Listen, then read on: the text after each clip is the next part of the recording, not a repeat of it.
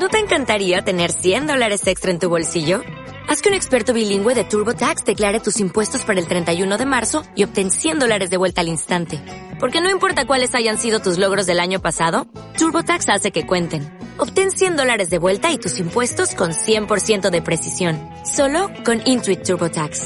Debes declarar para el 31 de marzo. Crédito solo aplicable al costo de la presentación federal con TurboTax Full Service. Oferta sujeta a cambios o cancelación en cualquier momento.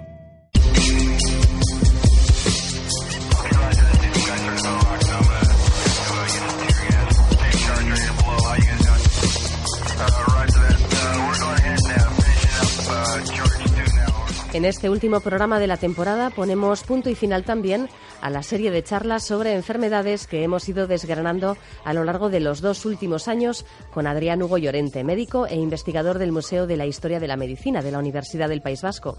En los últimos programas nos hemos dedicado a conocer virus emergentes como la fiebre de Crimea-Congo, de la que hablamos justo el mes pasado. Hoy nos vamos a centrar en dos enfermedades infecciosas que a muchos les van a resultar totalmente desconocidas, la fiebre de Lassa y la fiebre de Marburg. Como en el caso del ébola o el dengue, se trata de fiebres hemorrágicas causadas por virus. Hola Adrián, Arracha León. Arracha León, Eva. Bueno, ¿cómo se descubrieron estas fiebres que realmente son eh, eminentemente desconocidas para el gran público?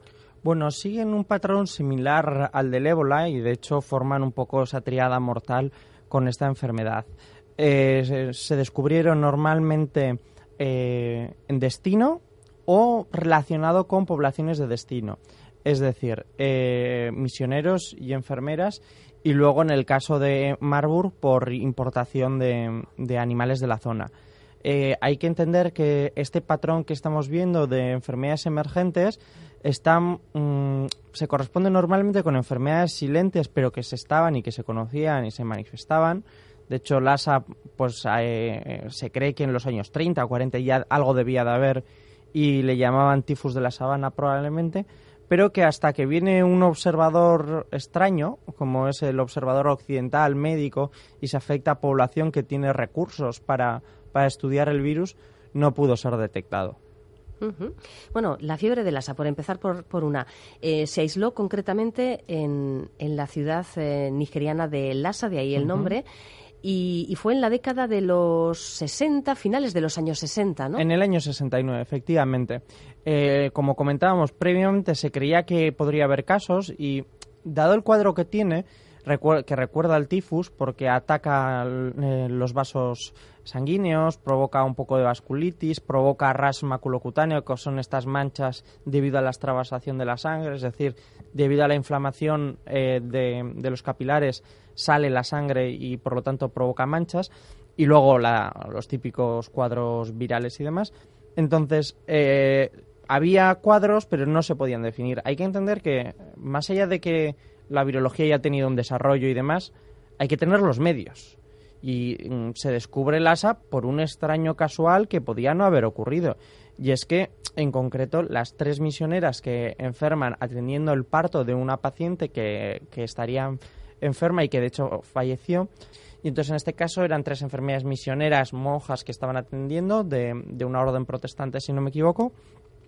Dos de ellas fallecen y la otra es trasladada a Estados Unidos, a Nueva York y es en ese traslado a Nueva York donde se puede extraer suero, ella se termina recuperando aunque está muy grave y se descubre un nuevo virus que se le da el nombre de fiebre Lassa y que constituye dentro del grupo de los arenovirus eh, el primero que se encuentra. ¿Y en el caso de la fiebre de Marburgo? Bueno, el caso de la fiebre hemorrágica de Marburg o Marburgo eh, es más eh, es más curioso. Y en este caso es un caso de importación. Probablemente Marburg había, y como Lassa era indistinguible. Son enfermedades además endémicas en, ciertas zonas de África muy concretamente. Sí, en la zona del África Occidental se suele decir o de la, eh, o la zona de la Guinea. Em, son países donde tanto por la agrupación de, de ciertos mamíferos como por las condiciones ecológicas que existen, porque también se tienen que dar, eh, persiste de forma endémica. Entonces, hay casos y, de hecho se consideran zonas endémicas. ¿eh? Eh, pasar por allí y exponerse a tal es un riesgo, dado que el país está catalogado de esa forma. En concreto, en el caso de, de Marburg, es porque para la fabricación de la vacuna de la polio se necesitan cultivos de células vivas. Ya lo comentábamos cuando contábamos la epidemia de, la polio, que una de las grandes dificultades para el diseño de la vacuna era eso, el necesitar técnicas de células vivas y mantenerlas. Entonces, para infectarlas. Y además, en concreto, eh, se probó al principio con células de polio y demás, pero las que se utilizaban eran células del riñón de simios verdes ugandeses. Entonces, claro, habían importado eh, simios verdes ugandeses y en el año 67, aunque probablemente podía haber debutado antes, la compañía de, de Von, que todavía sigue existiendo, eh, de hecho es una compañía farmacéutica bastante conocida, Von fue un premio Nobel, eh, eh, conocido por crear los sueros de antitetánico y contra la difteria y demás. Bueno, pues en varios de sus laboratorios hubo un brote debido a un lote de estos simios verdes ugandeses. Y es que en los laboratorios de Marburg, Frankfurt del Meno y Belgrado, Belgrado en aquel entonces creo que era eh, Yugoslavia, y los dos Alemania, eh, provocaron 31 casos. De esos 31 casos, 25 eran casos primarios, es decir, trabajadores que habían estado en contacto directo, es un número muy importante. Eh, y lo que sí que es verdad es que los casos secundarios fueron bastante escasos y eso es lo que probablemente impidió que, se pudiera eh, expandir. También hay que entender que fuera de los ámbitos nosocomiales hospitalarios o donde puede haber mucho contacto, estos virus les cuesta.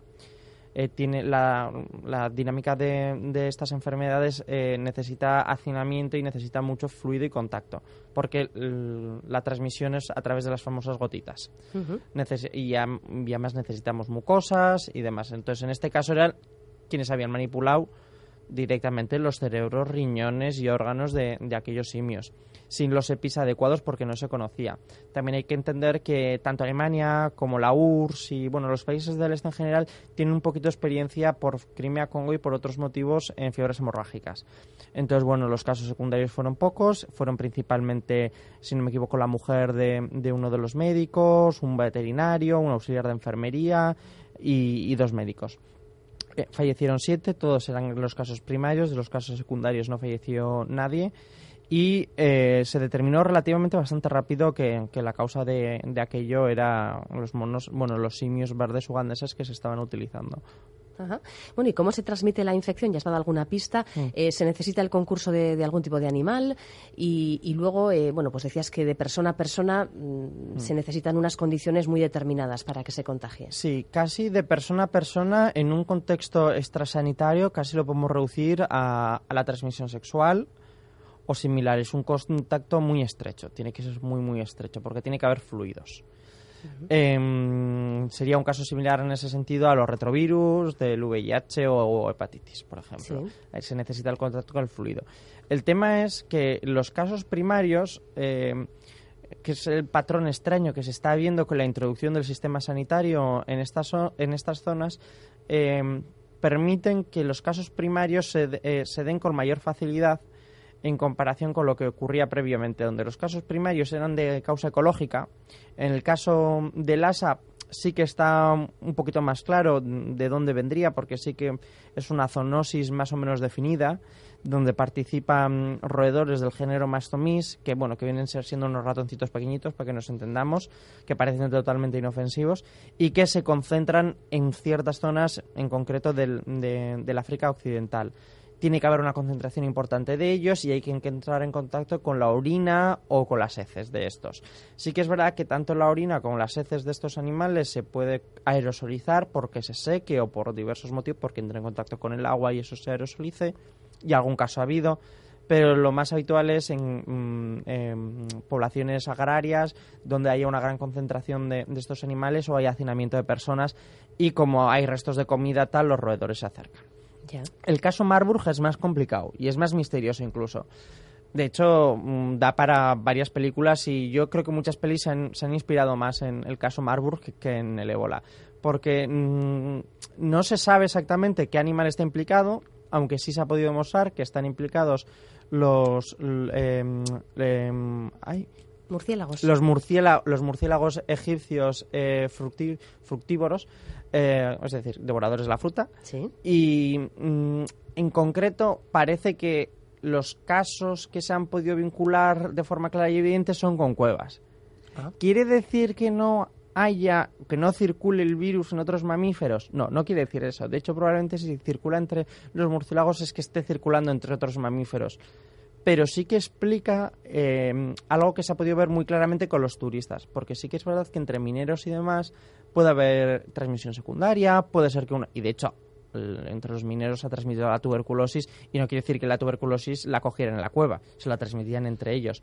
Pero el caso de los turistas sí que es muy llamativo porque hay casos entre los años 90 principalmente, pero el primero es ya a finales de los 80, donde turistas muy puntuales, eh, daneses, mm, estadounidenses, eh, algún, algún sudafricano, algún británico, eh, lo que hacían era ir a alguna cueva donde no se sabía por qué caían enfermos, eh, solían acudir a algún hospital donde fallecían y se daban luego algún caso secundario.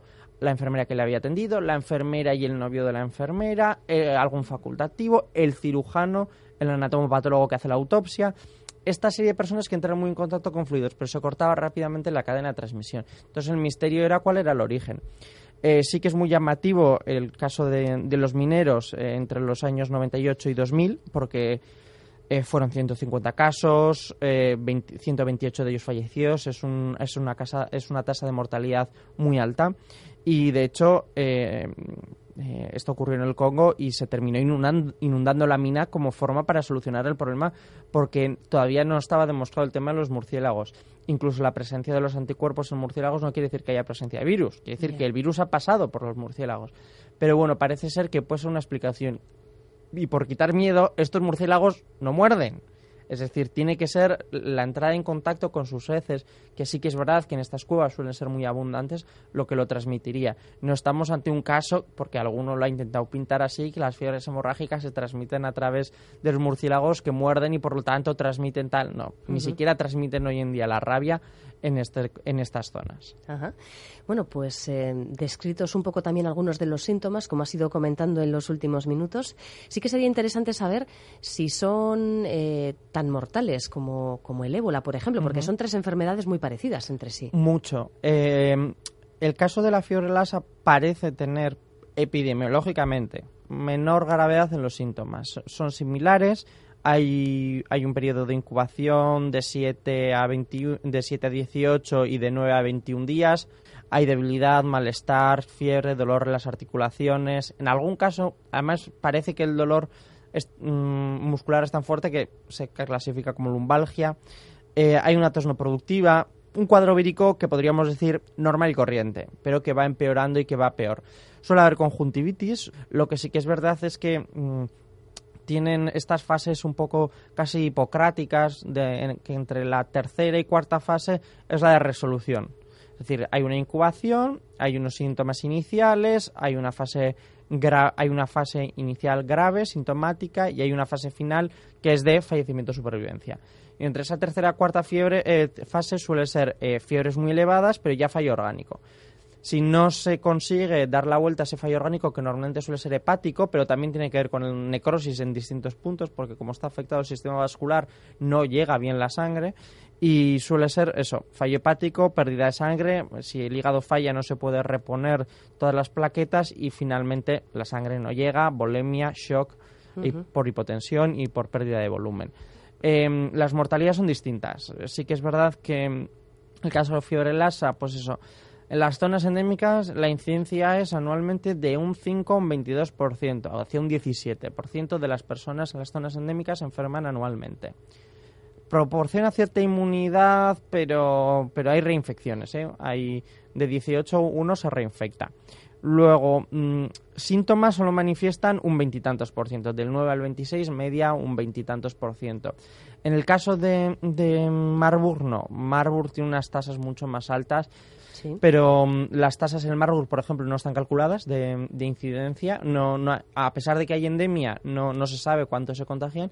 Bueno, ¿y qué tratamientos tienen estas enfermedades hoy en día? Bueno, eh, sí que es ¿Cuándo se identifican? Que esa es otra. Eh, mm, nos lo explicaban en, en, el Carlos III y los de, los de la unidad de alta contención de virus peligrosos eh, que, se trata, primero siempre descartar malaria y trátalo como malaria por si acaso, porque queda muy mal que sea malaria y no la hayas tratado y le estés tratando con todo lo demás. Y después de tratarlo como una malaria eh, y por lo tanto meter eh, líquidos, fluidoterapia, terapia de soporte que se suele decir, con cuidado sobre todo si, si hay que realizar intubaciones y este tipo de cosas, por eso las unidades de alta contención.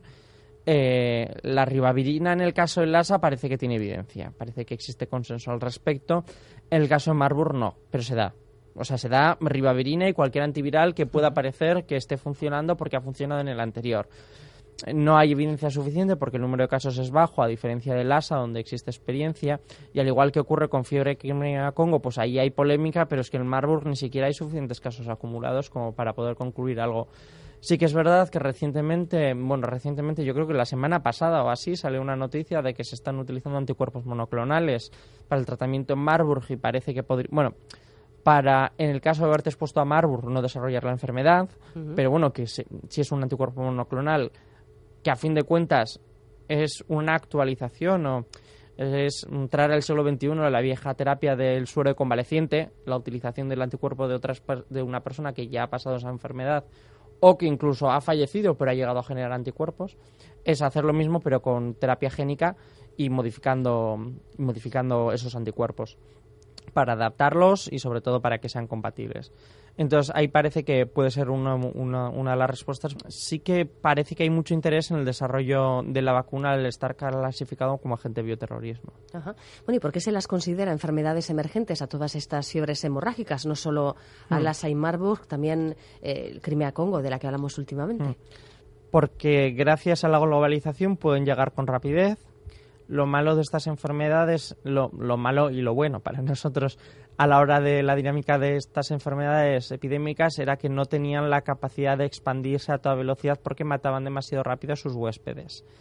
Y tasas altas, y de hecho así se ve, eh, eh, tiene una tasa de mortalidad más baja y por lo tanto eh, cursa con endemia y llega a haber casos secundarios y esos casos secundarios incluso pueden llegar a desplazar la enfermedad, que era el caso un poco más o menos que, que se está viviendo cuando ocurrió lo del ébola y, todo aquello, había un brote de lasa.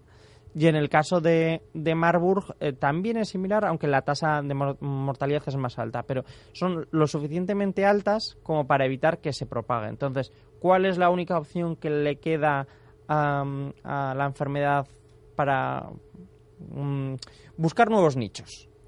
La globalización, el avión, que es una herramienta para moverse muy rápida que te desplaza no solo en, menos de un día una persona de un sitio a otro del globo, sino que además lo hacen hacinados, con poco espacio, estando de hecho junto a otra persona. Porque entre lo que cabe, el tren, eh, que, influyó mucho también en los primeros casos de, ébola y, de VIH, eh, el tren tiene una limitación que son las entradas nuevas, tal no es tan fácil. Primero, es limitado en el tiempo, es una, tiene que ser por frontera terrestre. Eh, normalmente el tren no atraviesa fronteras con facilidad. Hay una serie de limitaciones, pero el avión no. O sea, no solo, no solo es que mm, todos los que entran van a salir, sino que casi todos ellos van a poder pasar por un paciente que está enfermo.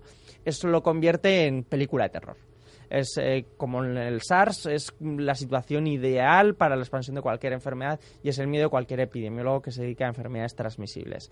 Entonces, eso causa mucho pánico. Y luego porque está habiendo una serie de cambios en, África que, aunque no lo creamos, eh, están aumentando la capacidad adquisitiva de estas personas, se está urbanizando, al mismo tiempo se están creando grandes bolsas de población que viven juntos como veíamos el caso de la fiebre amarilla, que propicia nuevas enfermedades, o la reemergencia de viejas. Entonces, es posible que un Lassa o un Marburg en una gran aglomeración periurbana pues cause una epidemia que, que, tenga una mortalidad muy muy alta y que en números absolutos pues hablemos de millones como podía pasar con el ébola que era el miedo a acercarse a las grandes capitales porque mientras que se mantengan las zonas rurales bueno, pues con intervenciones locales y con la clásica política de fronteras, cuarentenas, cordones sanitarios, se puede afrontar.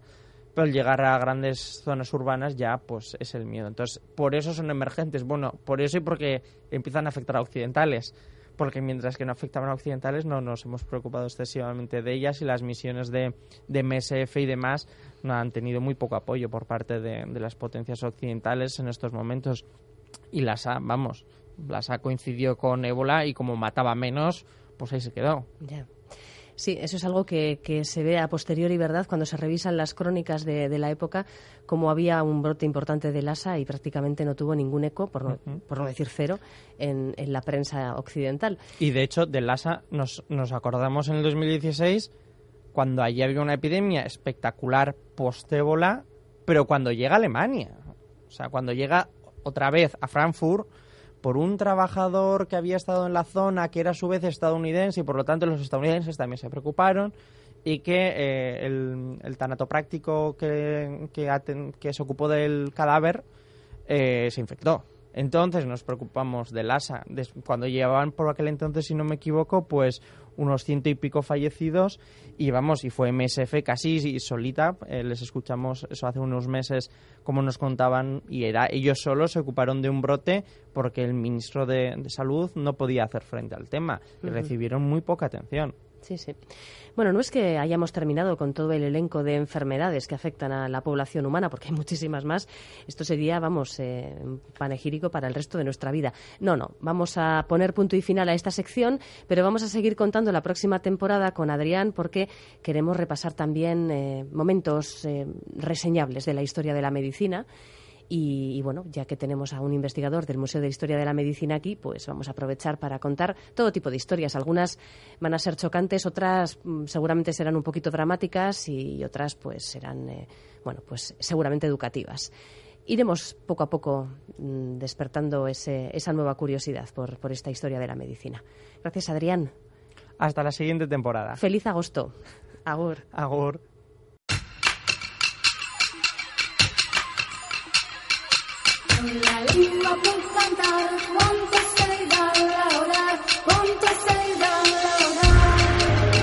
Entre el Neolítico medio, entre 4.200 y 3.500 años antes de Cristo, y la Edad de Bronce media, de 1.430 a 740 años antes de Cristo, el centro y el norte de Europa recibieron un flujo masivo de personas de Europa del Este y de Asia. Según revelan investigaciones en yacimientos arqueológicos, estas migraciones llegaron a la península ibérica y alteraron en cierta manera la cultura y los rituales funerarios de las poblaciones locales. Ahora, un equipo de investigadores de Dublín y de la Universidad de Coimbra, en Portugal, ha realizado un estudio para averiguar si esta presencia extranjera también modificó la genética de individuos ibéricos durante este periodo. En el trabajo, los expertos han secuenciado el ADN de 14 personas que vivieron en Portugal durante el Neolítico y la Edad de Bronce para compararlo con genomas europeos antiguos y modernos. Los resultados revelan que en relación con otras regiones europeas, los cambios genéticos entre las diferentes muestras son mínimos. Así, los investigadores concluyen que la península ibérica recibió menos migración que el resto de Europa en ese momento. Además, resaltan que estas variaciones fueron sobre todo a través del linaje paterno. Esto quiere decir que los cambios genéticos fueron introducidos por hombres, o sea, que emigraron más hombres que mujeres a la península. Los científicos apuntan a que las invasiones en la región ibérica se produjeron a una escala menor en comparación con otros lugares europeos y así este hecho ayuda a explicar cómo se esparció el lenguaje, la cultura y la tecnología en el territorio. De hecho, los investigadores portugueses consideran que los hallazgos eh, apoyan la permanencia de una lengua preindoeuropea en la región, como es el caso del euskera.